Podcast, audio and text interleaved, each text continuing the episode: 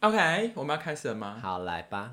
你你这么慵懒不行哎，我要你拿出你的 attitude。今天是补 班日，应该你要补个慵屁懒呀、应该要慵懒一点吧。补班日就是我们例行的录音日啊所。以就是要慵懒。没有，我们上一次很嗨的。我们上次有精神吗？对啊，让让让我再喝一口蜂蜜拿铁，跟大家推荐一下最近我发现小七的新品啊，这也不是新品啦，是我最近开始在买小七的咖这样啡。人家以为我们夜配哎，那不然我们就先讲，然 后就叫 Seven，就是拿这一集去叫 Seven 给我们直接把去这夜一配集钱直接把这一集寄给他，对然后强说势跟推销说， 着收五万。对我们虽然有五十名听众，但是我们是有听众还是有听 到这样，屁啦，什么五十，我们至少都有破百，好不好？嗯那不错啊，对啊，所以着收个一百也是可以的吧？对啊，一个人打赏一块钱就一百块而已，啊，对啊，跟我们今天要聊的主题非常相关。 什么？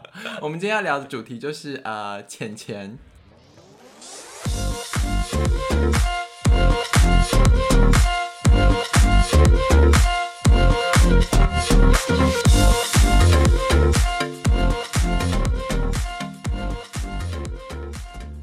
我是说呢，我今天最一开始我要先 welcome Aaron to my new home。你们这新家真的是家徒四壁的感觉，靠腰， 哎、不得不说，新家比旧家空间大吧因为新家是一个正常的那种公寓式分租？Yeah, 对 it's 不 a 对？因为以 family。前你旧家都是那种分租套房，对那种其实就是还蛮空间就感觉蛮压迫的，因为对它每间房间都要隔出有一个卫浴这样。对，其实以管线来说，那种老大楼其实也是蛮伤的。没错。所以对新家就是一个比较像是家庭式的空间。那你跟你的室友发展出家庭式的感情了 吗？呃，没有，因为我毕竟就是一个新人，所以我还在熟悉这个环 你是境。刚出生的新生儿， 新加入这个家庭的一份子。呀，没错。哇 没有，我只是想要跟大家分享说，如果大家有印象的话，从我们开始录这个节目以来，我好像已经换过三个家了。嗯，用这个节目来见证你的搬家史。都让我不好意思跟别人说、哎，就是为什么因为我那一天遇到那个可是你就是北漂，你就不是台北人啊，搬家很正常吧？但是频良率，禽择木而栖，但是频率通常好像不会这么高。所以台北的良就是那个木不不多了。，对，台北都是些朽木啊，好比树如不说 内湖啊这些地方，就是你讨厌内湖，内湖更讨厌你，丑八 怪。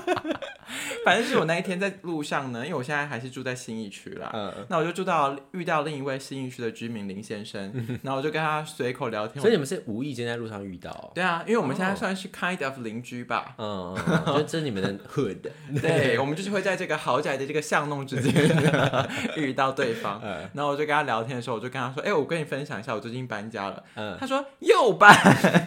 因为你知道林先生认识我们也是很久了，然后他之前还有开车，就是在 帮帮你搬家，对是不是帮忙。我，他好像那时候是帮我从我想想看，应该是从我的第一个呃第二个租屋处吧，应你现在该是不是。是搬家都搬到不好意思，请朋友帮你载家具了？对，因为我跟你说，那时候他是帮我从呃公馆的一个家搬到公馆的另一个家，其实那嗯个距离大概就是开车可能十分钟内。只是东西很多这样，其实我的东西已经算蛮少的，我觉得相较于一般人，我东因西为你算不用搬家具啊，你只是对啊搬里面的一些衣物啊，或是一些小东西。，对。然后我那时候就是情商那个林先生，然后还有那个英歌王先生，情商还是情了？没有情商。对，就是我们我还记得我们搬完家之后还一起去吃古拉 卷， 所以就是那时候我就觉得说，反正我的东西并不多，所以我就想说找同学帮忙就好了。嗯嗯嗯所以就是林先生就是那个出车，然后王嗯友先情生相挺。对，王先生就是出力，就是当苦工。 然后呢，后来这件事情呢，到我第二次又搬家的时候，我就想说，嗯，好像有点太麻烦了，也不用找朋友，因为我东西真的很少，嗯，所以我就是叫一台计程车。把它载过来对这样。对我一台计程车，我就可以搬完我所有的东西。哦，对啊，对，然后可是后来我就发现，那个计程车司机就脸还很臭、欸，哎，为就是什么？可是你有叫他帮你搬吗？呃，他是不会帮你出太多力，可是对啊他要把东西上车，然后后不来是我都你自己上吗？他不是就把后箱打开，你就自己 no no no，上去因为就好他还要帮你把后座那边椅子弄平啊。然后哦就是，计程车司机好像不喜欢接这种搬家的生意，因为哦对怕啊。弄伤椅子或什么之类的。另一方面是他们嫌麻烦，然后就觉得可能又赚不多，然后又在那边等你什么的，呃所以就是受了一点就是委屈。嗯后来我的第三次搬家，我就想说，嗯，那我就找拉拉木好了。嗯，然后拉拉木他是会开那种面包车，嗯嗯，然后他就是来的时候就是比计程车好很多，但是就是我觉嗯得对他们来说，他们毕竟不是一个专业的一个就是搬家服务，他只是给你一个车，然后会有一个人来载。但是我觉得最累，就是因为你知道我们这种北漂族就只能住在破烂的老公寓里面，然后我哦们没有电梯，，对，就你要自己上下楼。然后嗯我那时候新家跟旧家都是四楼，那那时候呢，我又再一次情商了英歌王先为什么生。不选有电梯的、啊？呃，你可以 sponsor 我们啊，或是现在收听节目的人可以 sponsor 我，那我下次就住有电梯的、啊不，是啊，我说一样租金会租不到电梯的嘛？比较贵啊，有电梯的当然是你比上较次贵啊。那，你上次也不便宜，但是没有电梯耶，对啊，你就对知啊道多可怜所了以说你吧？那个价钱那个时候没有那个找，那个价钱也租不到有电梯啊，那边笑死。真的？吗？那个价钱就是你可以去租锦州电梯套房很贵哦，没有，应该说有电梯的呢，本来就比较贵。然后第二个是有一哦因些为你在那一区，然后之后有电梯的就会很难租，没这样是错不是哦哦哦，大家必须，永春也是一个非常就繁华爱的住信地义方。区啊，对啊，那我跟你说，如果你想要在我原本的预算住到有电梯，我建议你，你可以去住中山区的锦州街，为什么比？如说像景星大楼啊那种。什么意思？景泰不好是不是？ 啊哦，你对，因为你不是租屋族，所以嗯你我不不知道是。那我跟大家分享一景下泰楼怎么回事景星大楼他就为是，什么为什么感觉你就恶评 如潮？因为它名，大家可以去 Google 景星大楼，它名列台北市最凶猛凶宅。嗯他在哪里啊？它在中山国小附近。中山馆附近，对，景然星大后楼它好像以前曾经发生过失火，哦，对然然后就有命案之对类的，对对是不对是，对。然后他现在最可怕是他那边就是之前还有《镜周刊》的记者实地采访，然后他现在顶楼就是一个呃，好像是一个放很多神主牌还是佛堂那一类的，所以到底是景星大楼比较可怕，还是万年大楼比较可怕？当然是景星大楼啊。我觉得万年大楼也很可怕、 欸。反正我的意思是，话拉回来，为什么我没有办法住有电梯？就是因为嗯预要么算预算很很高，不然地点太偏，要么就是有点可怕，嗯嗯因为有电梯未必是好事，有一些是很旧的电梯，是那然种。后会那种咚咚咚咚咚，对咚，嗯，然后还很臭啊什么之类的，的，嗯那因为我住没有电梯，所以我那时候在最近两次搬家的时候，我又再一次情伤了英哥王先生。嗯然后我那时候的新家跟旧家都是在四楼，对，所以他就是四楼这样咚咚咚下去，然后在四楼咚咚咚上来，真的是非常的辛苦。嗯然后我就觉得不对啊，这样子，我好我分析两个问题。嗯第一个是人情债啊，嗯，就是我觉得虽然王先生人是不错，可是你看这那你 样，下辈子就会变成牛 拖他，如果因果轮回的话，可能哦。对。然后第二个是金钱上的损失，我跟大家分析一下，什么意思？你省了一个搬家的费用。嗯，那我们搬完以后累得要死，是不是还要去按摩？那你去按摩，你也可以不要按摩啊，没办法，一你定就让要那个伤痛累积在身体里。不行啊。所以你搬完家了之后，你那个肩颈整个酸痛到不行，你可能还要去做物理治疗、你欸。看因小失大，对，所以在这一次的这个最新这两个礼拜的搬家，我使出了一 招，请办公室就请搬家公司在那边使出一 招什么？哎、我人生第一次请搬家公司、会哎，不会很多听众听到这边想说，到底为什么前几次都没有想到搬家公司， 为什么会搬这么多次才想到搬家公 司做马改，因为我们是勤俭持家的客家人，啊？你你是啦，我不是，没有，我觉得我第一次就会请搬家公 司。但是我就是觉得我想要省钱。嗯嗯，后来我就发现很多想要省可钱的是人，没有很贵吧？因为像你东西不多，对啊其实不贵吧？像我这次搬家就总共花了三千块。它是怎么算啊呢、它是算搬的东西的重量，还是怎么算那个价格？大概怎么算？首先呢，我跟大家分享一下，嗯跟口上有业配的嫌疑。反正就是我这些找这些搬家公司呢，我觉得它服务还不错。嗯，就是呢，它有一个 LINE 的官方账号，然后嗯你,、你都不用打电话哦，你加入 LINE 之后，哦，用文字聊天就可以。对，你就跟他说你大概几月几号要搬，然后你是住什么东西，然后有没有家具什么，然后你回完之后，他就会报价嗯给给你你。估价这样子，对啊，然后那天时间到的时候呢，提前一个小时就有人打来跟我说，哎、今天有搬家，就提醒你。嗯嗯，然后时间到之后，他们就准时出现在我家楼下。嗯，然后呢，就有一个人就先上来，上来之后就看了我的东西，然后他就那个所以用那，时候你已经把东西都打包好了，对对就是对一眼看去就这些东西是要搬的，对，就全部都堆好了。嗯，嗯嗯，然后他就上来之后，他就打电话跟楼下人说：“OK，三个篮子，三个篮子。”然后另一个人就拿三个篮子上来，然所后以只有两个，两个只有人来两个人就只有来两个嗯嗯人，然后开一台货车，嗯嗯，然后他们就拿三个那种很大，就是你有去看去过那个果菜批发市场那种吗？哦，就是装东西那对种，，嗯然后就把东西就这样咚咚咚咚下去，然后他们就超快哦，因为我原本想说他可能要搬半个小时，嗯然后他们就十分钟全部就下去，嗯然后就全部拿到一楼，然后就上车。所以你是跟着那台车，还是你自己到新家啊，我跟你说，因为我的旧家跟新家太近了，所以我用走的。啊？所以他们他所以们，就是自自己要，就是屋主要自己移动到新家，对这样，嗯嗯嗯，然后我就他们上车之后，我就很惬意的漫步在这个早晨，然后我就走到我的新家之后，他们就咚咚咚，然后就是又上楼，然后把东西全部卸所以下他们来。到新家是先在楼下等你，没有啊，是我呃，他们因为他们开车还要找位置什么，所以其实我们到的时间差不多。差不多，嗯嗯结论就是说，我们同时抵达新家，然后他们在十分钟内又把东西上楼，嗯嗯嗯，然后整个搬家的旅程在三十分钟内结束。皆大欢喜，我就很开心的拿出三千块，然后他们很开心的收下，没有人因此受到伤 害，本来就没有。这是一个 win win，嗯，你懂吗？对，经过这次搬家旅程以后，我就点出了这一次我们讨论的议题，就是有钱真好。呃，不是 有钱真好 是什么钱花的值得，什么钱是该花的钱。我嗯们今天的主题叫做金钱超思考。 哎、我觉得金钱超思考这个题目感觉很适合出现在张雅琴的新闻这面感觉对是一面。个诈骗节目， 就是教大家怎么炒短线的那种诈骗节没目有。金钱超思考是一本畅销书，要加老师的 line 吗？不用，它是一本畅销书，就类似像是什么穷爸爸、富爸爸、有钱人，跟你想的不一样，财务自由，你懂吗？啊哪一个年代啊？大概是九零年代气管正行的时候。啊 No No No，这是近十年内的书哦。嗯，嗯就是因为最近很流行 FIRE 族，就是提早退休，过上财务自由的人生。那你知道，因为我本人工作就是要念很多书，嗯，虽然我个人对投资理财是没有特别有钻研，但是我不得不接触这些知识。嗯，那总归一句话啦， 怎样？ 老师跟大家说， 基本上呢，你怎么花钱就取决于你想要过怎样的生命。老师，你这句话是不是废话？啊我的意思是说，这件事情没有标准答案。嗯，如果说有标准答案的话，我们就没有讨论的必要性啦。 对，比如来说，像搬家这个事情，你觉得是该花钱还是不该花钱？花啊。因为像你如果自己搬，像你刚才说自己搬完之后，你可能腰酸背痛，你还要去整骨或什么整腹之类然后的。还欠朋朋友一个人情，对啊，然后我可能还要请王先生吃个饭、喝个饮料。你是不愿意是不 是？没有，我的意思是说，这个钱花起来，那你是不是直接花钱给搬家公司专业的来？对，或是如果你在追那个人，你就可以请他来帮你搬，然后你就请他吃东西。我觉得这不不对耶。假如说你今天有一个暧昧对象，然后你请他来帮你搬家，这是一件好事吗？测试一下他的体力啊。我觉得这可能最后两败俱伤 哦。我们今天整个节目这个金钱超思考是要跟大家讨论说如何聪明用钱，然后达到一个 win win 的效果。好，对，那第一个是我想要问你说，你有没有什么东西是你买了之后 neighbor 感到后悔的？你就觉得天哪，这个钱花得太值得，早知道我就要花这个钱。好像都还好哎、我觉得，因而且我为觉得呢重点就是花了之后你就不要后悔，不是，因你为应该在很花，常会有可这是种你应该在想法花之前要细细的思考这笔钱到底该不该花。哦人生不要做会后悔的事情，哦，对，Aaron 真的是很有概念呢。就是你花了之后，你就算真的后悔，你也不要想，就是不管反正你花那个钱花的就是对的，你要相信自己，你花的每笔钱都是该花的钱。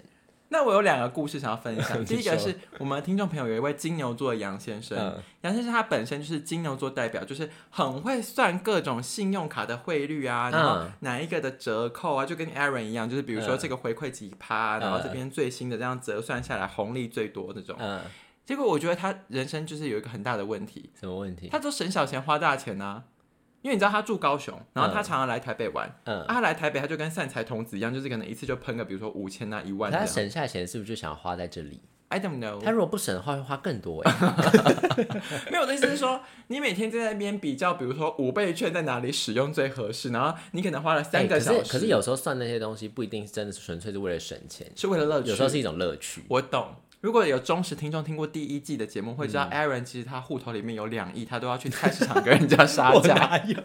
有啊，你说如果我有两亿的时候，对啊，对，因为我不知道你们有没有看过那种，就是 Discovery 那些，不是有那个那种纪录片 coupon，不是那个折价券大作战，你有看过那种吗？美国 的，就是他们没会，有，我都看妈宝大作他战。们会一直有那种折价券来，然后他们，而且美国那种超商的折价券是真的，就是它不像台湾那种，是你要满额多少赠多少，然后或是一次只能用几几多少张。美国人比较笨，是不是？没有，他们那种超就优惠真的很优惠，就是它是可以甚至是可以算到说到最后算出来之后，你这不止你买这些东西不用钱，因为那优惠券有关系，所以超商贴钱给你。屁真的，啦！你去看，你再去看 Discovery 或 TLC 那种，那真的很神奇。而且他们就变成有一群家庭主妇，他们的工作就真的是每天在整理那个 coupon 券。他们有那种就是那个活页夹，然后有那种透明袋子活页夹，他会整理各种类别的，然后就说，比如说这个是生活用品类。然后这一家超商的所有的这个券，他们就会剪下来，然后插进去，哎、这个工作很适合你哎。他们那个可是那个真的很累，而且那个真的很烧脑， 那个超超强。他们就会那个节目实境节目进行到最后，就是变成他们去超商结账的时候，然后连店员就是会在那边看，然后旁边观众也在看，然后那荧幕右下角就会开始在算说现在他刷的是多少钱，然后钱会这样嘟嘟嘟嘟越来越少，越来越少。会越来越少。他没有，他是先全部刷完之后开嗯始刷那个优惠券，因为优惠券底下不是会有那个条码嘛、扣的，然后他就会先把所有的那个商品都刷完之后，比如说总价看起来是呃一两四百八零比如说两百美元 好了，然后开始只要券扣扣扣扣扣扣到最后开始变负的，就变超商给他钱，我觉得简那单、个超潮的耶！简单来说就是美国人比较笨啊，因为这种游戏规则在台湾是不可能发生的。也不是美国比较笨嘛，是因为台湾的贪小便宜人太多了，对啊所，以一定会把它用到极致。道高一尺，魔高一丈啊。可是我觉得这个要看呢、现在其实没这么多人，你会不会发现？就没像有，我跟你说，因因为为很多全年点数后来人都不急。对啊，对啊，就是很多年轻人可能不在意这些，但会在意的人才是会在意的。你知道为什么吗？因为台湾的消费者聪明，所以台湾的品牌厂商要更聪明。像全联好了，它现在那个点数有个屁用啊！它换一个铸铁锅好了，你要消费满多少，然后再给你一点，然后你全部集满之后还要再补贴多少钱才可以得到一个铸铁锅，你知道吗？你 never win。所以可是这个乐趣啊， I don't care。像我们有一个听众朋友已经很久没听了，我就是说你以前的那你林这样森，讲他怎么听得到？你还记得林森北黄先生吗？不是你这样哦讲他怎么听得到？我这一集我传给他。跟 Seven 一样，是你会传给他。对，林森北黄先生，他哎、我们先笔记一下，这一集要传 给 Seven，然后要传给林森北黄先生。 或者等一下那个搬家公司，你考虑好之后，你可以讲他的名字。 它叫做超便宜搬家。 我跟你说，嗯因为之前有一个朋友推荐我说，哎、你去我这一次是找超便宜搬家，然后我想说，OK，那是哪一 家？他说就是就是超超便宜搬家。 呃 好，林森北黄先生呢，他就是那种婆妈心态，嗯就是比如说他今天他已经走到了屈臣氏门口。他会进去之后，他逛完一圈后，他会走出来，因为他要再走去康士美看看哪一个比较便宜。哈，他就是他要比玩家，因为他要所以知这道是他生活的乐趣吗？应该说他不会浪费时间在比价，是他可能已经比好了，然后他知道哪一个地方便宜之后，比如说这个路口可能要多走十公尺，那他愿意多走过去。对，哦我觉得这个就是像他就是这个跟就是他省下来的成本，啊他就在跟这金牛座杨先生一样，他们就是这种省小钱代表，但至于是不是花大钱，那就见仁见智。但他们有觉得这样的生活比较有乐趣吗？ I don't know，因为我本身不是金牛座，我没有办法从这个里面得到乐趣。我说，那他们有没有曾经说过，比如说他觉得这样比较好累哦，但他没有办法不不让自己去比较，他们是没有这样口述，但是我看到他们嘴角微微的上扬， 他们感觉是发自内心，眼睛有光啊。啊、哦，所以他觉得很好玩。对，就像有人喜欢种多肉一样，你的比喻我我不懂。你说你说省省钱花苦捧券就跟种多肉植物是 同一个乐趣嗯他吗、觉得很疗愈 OK，就跟你在住那个什么龟背竹啊什么的有之些类的。 好。那因为像我本本人是天蝎座，我个人就是懒惰，对，所以我不喜欢做这种事情。那你就是花钱买到一个便利啊，对，然后那跟效率这样。那像我这样的个性的人，我花钱花在哪？我会觉得花在刀口上，赚到了，花对了。哪里？这就跟你分享，就是我跟我们的听众朋友台南柯小姐有一个嗯共鸣。嗯，至今我们人生为止有两个东西，我们觉得花对了。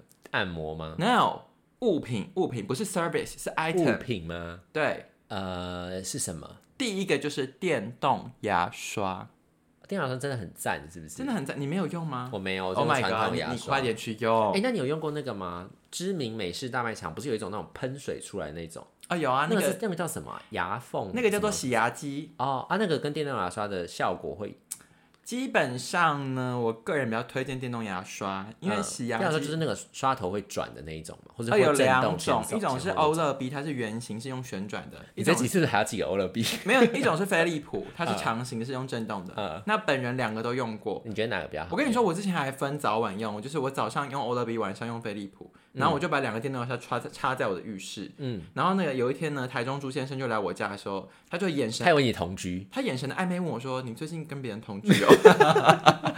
我说：“没有啊。”他说：“那怎么会有两个电动牙刷？”哦，一个早一个晚。 对啊，因为我个人就是抱持一个实验精神，嗯我真的很有这种实验精那神。欸你觉得哪一个比较好用啊？你个飞利人浦的，就是前后的那种，呀就是飞利浦是用震动的，然嗯后嗯它的那个震的感觉就像是你会固定去给牙医洗牙吗？嗯，会啊，会它啊。震的那个感觉就跟牙医用那个机器冲你的牙龈的感觉是差不多的。可是这样，可是他又没有像牙医那么么伤强牙龈这样子。对嗯嗯嗯。然后像台南柯小姐是说，她用完电动牙刷之后，她去看牙医的时候，牙医明确的跟她说，你牙齿变干净很多、欸。哦，那这样真的很有效果。那他是对啊用哪一个的？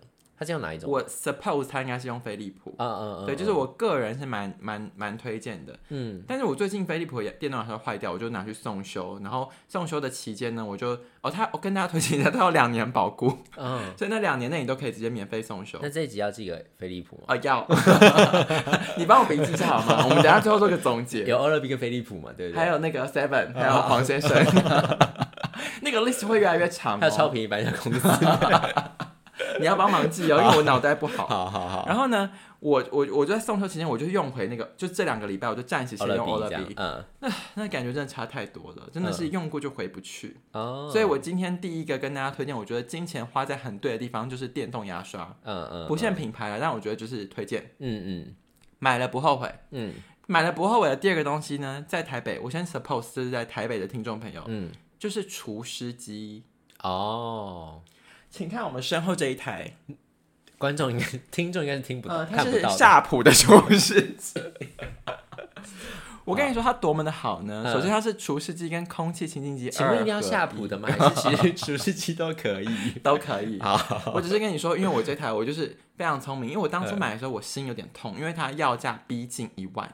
嗯，可是不是差不多都啊是这样价钱？没有，我跟你说，你三千块就可以买到除湿机了那啦。种很比较简单的那一种，是不是？功能对简单的。首先呢，你因这为几公升的啊？呃，I don't know，不在意。哦，好，反正就是它的除湿空气清净二合一，所以即使在没有没有除湿需求的情况下，它都可以让你的空气跟 PM 二点五受获得有效的改善。哦，但是回归到除湿功能本身呢，我想要跟各位听众朋友说，假如说你本身住在台北，或是你从别的地方来到台北，你一定会感到非常的震惊，就是台北真的太湿了，哦除非你从淡水搬到台北呃，或是从基隆搬到台之北。类的，对，因为基隆、南港、汐止或是淡水，你本来就有除湿机了。嗯，但像我这种从外地来到北漂的青年，我本来不知道除湿机的美好，我觉得说这就是一个 nice to 所以 have。你那时候刚来台北的时候，你有觉得很潮湿、很不舒服吗？我只有觉得很爱下雨，哦就是我们在第二季第一集跟大家聊过，就是致敬台北活下来的人。那时候我只是觉得说台北真的很容易下雨，可是我并没有意识到湿气对我们的人生的伤害有这么大。呃怎么说呢？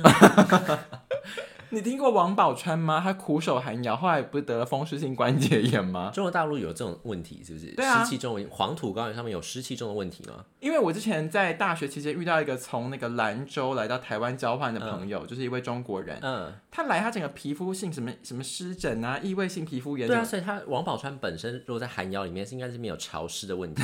我的意思是说，哦，他从比较北方、比较干净的地方来，或者像我从外县市来到台北的时候，我们一开始可能只是觉得说，嗯，好像闷闷的，好像湿湿的，但是久而久之，你这个整个都已经伤到你的肌骨里面去了。 哦，这啊、好，所以我跟你说，之前有一位女性朋友呢，她还在家里面，就是你知道女生不是会买一些包包吗？嗯然后她就放在那个柜子嘛，嗯嗯嗯，就隔一阵子没用拿出来，直接发霉哎、就要放在那个啊，那个叫什么防潮箱？对现在很多人其实都买防潮箱，没错，知名美式卖场也有在卖，那呃，那要寄给知名美术来讲吗？ 因为故意没有叫他的名因。为我们本身没有，我本身是没有这个需求，但是我觉得买了不后悔的第二个东西就是除湿机。嗯，我很好奇，听众朋友有没有什么东西是你买了之后，你真的是 never 后悔过？你觉得赞，这个钱花的好，花的对，早就该花这个钱了。那我觉得欢迎你寄信或者是啊、呃留言语音讯息跟我们分享，嗯，因为我觉得大部分的人把花钱之后都是在过了一阵子以后觉得后悔，对，就觉得说哦好浪费哦，早知道就是不要买这个。嗯嗯但是如果你反逆向操作，有东西你买了之后真的真的九次赞，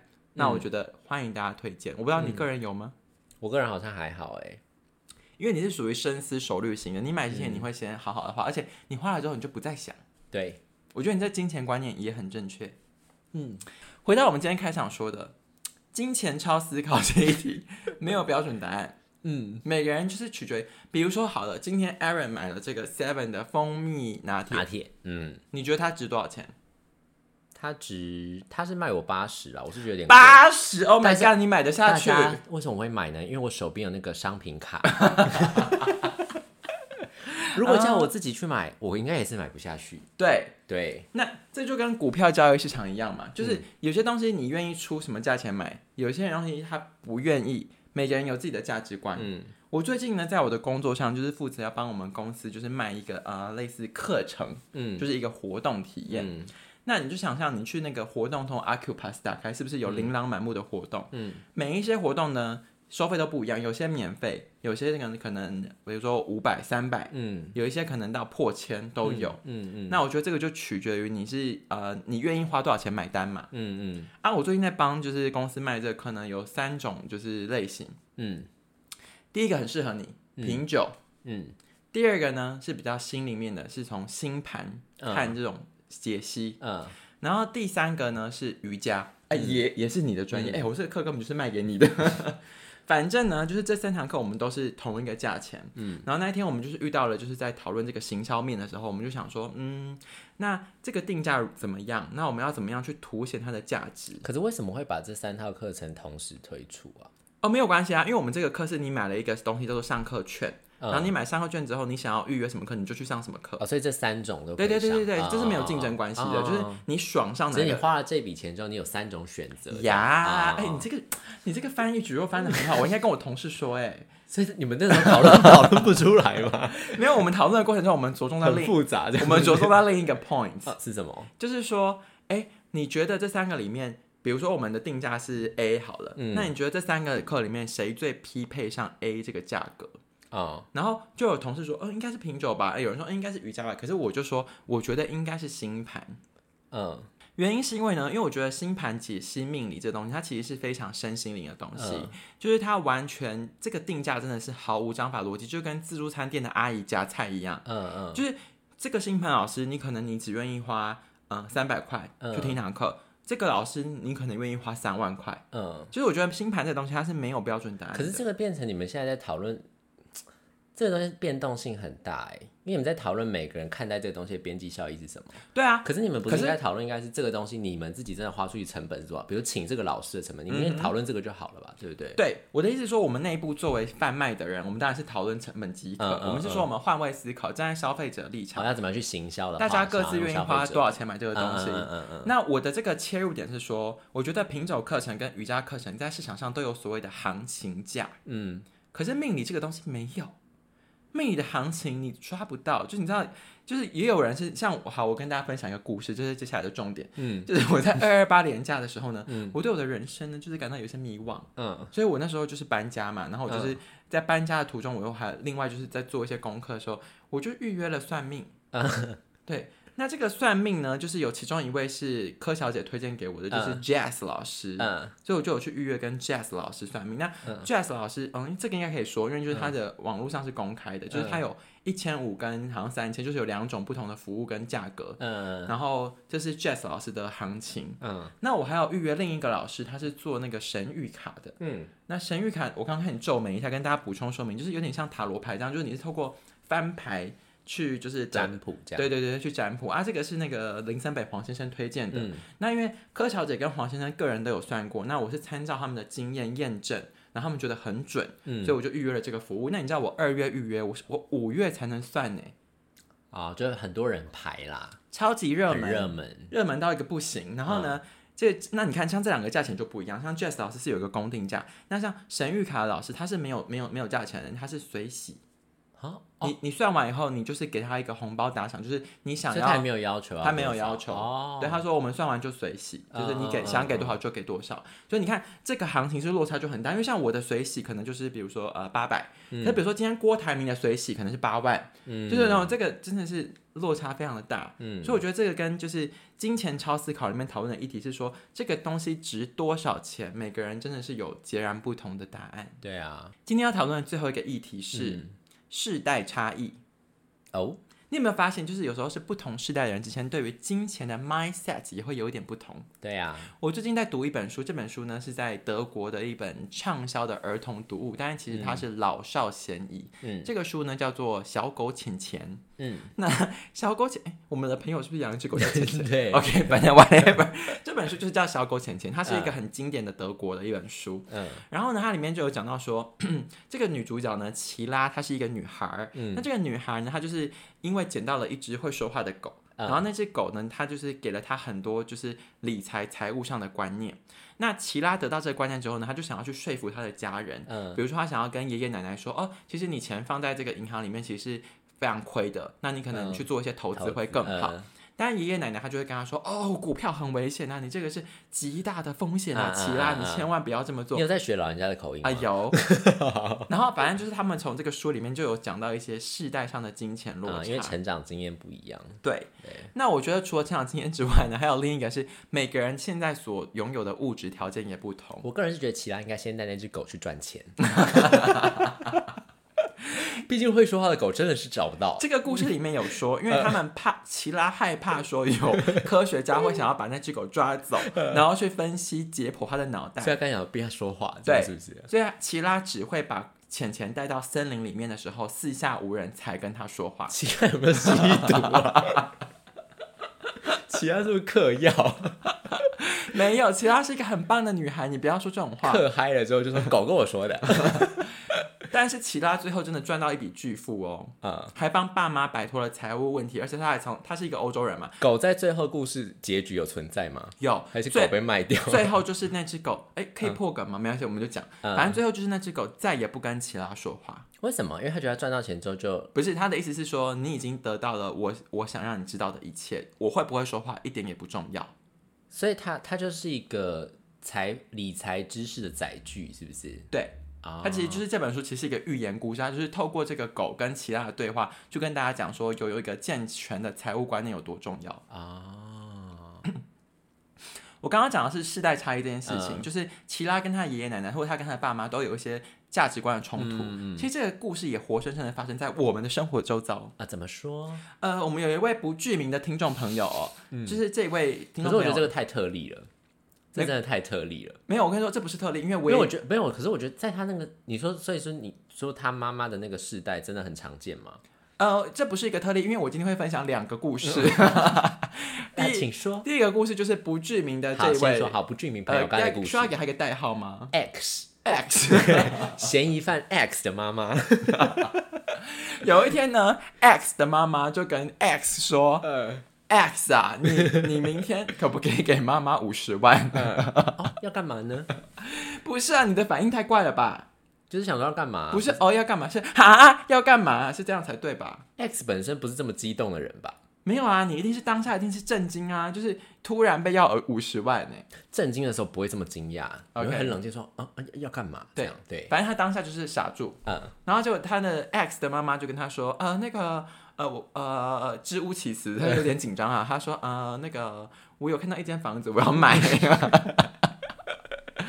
就是呢，X 的妈妈，她就是觉得说呢，她想要，刚好看到一个物件，爱不释手，她想要帮小孩就是做好一些就是未来规划，嗯嗯，所以她希望说孩子们呢，他能能够出心出钱出力，就先帮忙规划一栋房子。嗯，所以她刚好就是看到一个物件，她觉得哦，跟这个物件挺有缘然后只分是刚好的。手上没有这么多流动资金，所对以就先跟 X 调一下那个钱，对这样然后 X 后来就是就是有一就是后来他就傻住之后，他就有觉得说哦不要冲动，不要冲动，就是有稍微就是劝了他一下，就说不要那么急，不要那么躁进。嗯嗯嗯嗯嗯然后他们之后后来冷静思考之后是没有去买那个房子啦，对，只是说他就是我只是透过这个故事跟大家说，就是 X 的妈妈和对他来说，他就是他的人生的财务观，他的金钱超思考是他在他的人生这个阶段，他希望可以帮小孩留下一个未来的根基。嗯嗯，所以他如果有办法的话，他就希望可以能够买房啊、买地，可能就赶快弄一弄嗯处理好。嗯嗯所以他就是吓到了 X，但是其实这个就是他那一代的人的就是金钱超思考。嗯，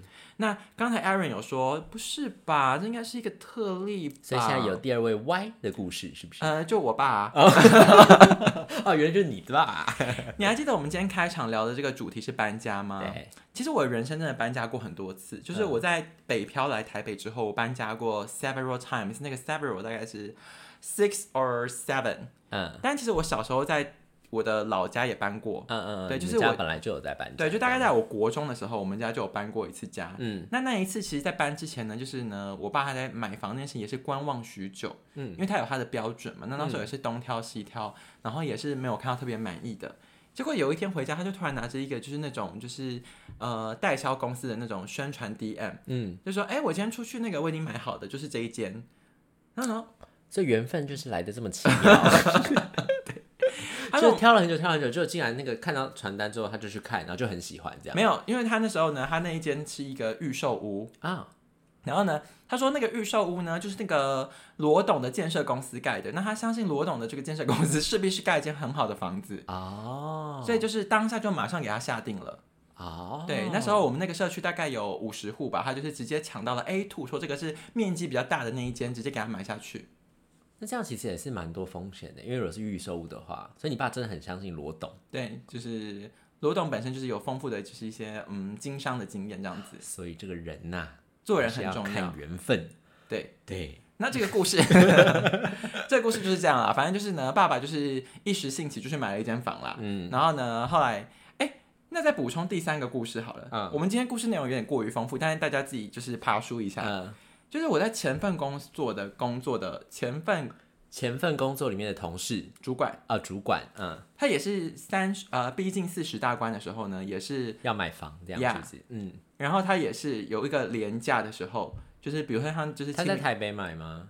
桃园青浦，啊，就有一次就是类似像那样清明廉价这样子，然出后去玩的路然后上是不是？廉价过后，然后就是大家回来就说，哎，那大家这个廉价做什么啊？Aaron，你去哪里玩？花莲啊啊，那个去哪？然后那个人就说，嗯呃我买房， 他说我廉价的时候就看了一间房，我就就是有一一时冲动了啊，就买下去了这样。他他自己也觉得冲动了，是不是？对，啊，哦，可以爆料一下吗？林森北黄先生最近也买房了 耶，他们不在意，我就不在意啊，也反正是又不我是觉得买可能也是有一点小冲动哦。我觉得这种事情都是需要一点冲动的哦。好啦，我我是我的想法我爸这样买房这个故事就是在我国中的时候发生的嘛。嗯那你看我国中到现在是不是又过了十几年了？对啊所以，我们最近又有新的买房计划了。啊啊，就是因为前一阵子呢，因为姐姐就是她现在已经结婚生子了，嘿然后他们一家四口其实住在一个相对比较呃小的空间，他们是小三、换大，他们是，三嗯房，可是就是因为你知道小孩从那么小的 baby 到现在这么大，都已经就是长那么高，那也有自己的空间啊，什么对的这，样所以想说那要以小房换大房，所以他们那时候就有就是看了许久，那后来有一间就是已经决定要买。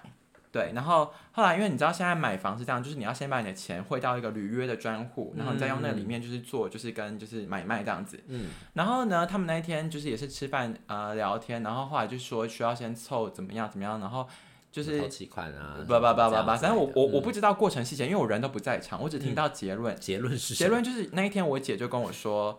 呃，我爸就说：“喂，哎，那个哈，那你明天就给我八百万。现金汇过来，这样是不是？ 现金慢慢汇过来，是不是？”我姐说：“哈， 这个哈的程度大概就是书包里发现一只龟壳花这种程度，就是哈八百万， 就是我就莫名想到 X 跟他妈妈的对话，就就是是，所以你爸是觉得所有人的户头里都应该有八百万流动资呀产，是不，是？嗯就是随时可以拿出八百万， 就跟 X 的妈妈觉得 X 可以随时拿出五十万是一样的道理。好啦，反正结论就是这这没什么结论，我只是想跟大家不分是，享。后来你姐有跟你爸讲清楚吗？没有 whatever 绕了一大圈之后，最后没有买那间房，哦，后来还是对，觉所得以不要买，所以这个八百万后来是没有拿出来， 但 是但是姐姐松了一口气啊。但是听众朋友你小心哦，就是我如果你听众朋友你的年纪像我们的听众朋友很多都是跟我们同年或是比我们小，对不对？比如说像李同学也蛮久没有出现了，我觉得嗯李同学你也要小心，有哦可能有一天你爸妈就突然跟你要个八百万，先准备好。 最后，我想要请 Aaron 跟大家分享一下，你身为一个哈嘎宁，你有什么样特殊的理财观念吗？为什么你对于会计啊、财务人员好像总是有一些偏见呢？我没有偏见吧？我觉得我形容的会计跟财务人都很实际啊。没有啊，你都说人家就是就是整天吃饱没事坐在那边讲八卦啊，掌握公司第一手消息的人呢、他们就是老板最好的朋友啊，财务跟会计。那你个人在于，就是因为你知道，大家还记得我们当初为什么每个月都会做一集做买盖？嗯，为什么？因为我们二零二三有 立下一个 flag。啊啊啊啊啊！我当时我就问 Aaron 说：“那 Aaron，你个人二零二三有什么 flag 呢？”Aaron 就说他希望他可以从投资中获利。对啊，我最近在研究股市。研究怎么样跟大家分享一下，说不定我们听众朋友可以交流一下。嗯，我后来发现，我不知道，我现在我还在尝试一种新的研究方法，就是因为我我因为他们现在不是很多人都说什么要算什么基本面嘛，然后要算什么讯息面嘛，或什么之类的。但我现在想要尝试一种方法，就是我想要直接去看用成交量去算，然后就是看大家的趋势在哪里。我只想要当一个就是跟着潮流走的人。呀、对今天最后结论就是说呢，其实没有什么标准答案啦。对金钱超思考这个主题就是看你想要怎么用你的钱，你怎么看待钱，你就会过上怎样的人生说。到底还是投胎投对胎最重要。没错。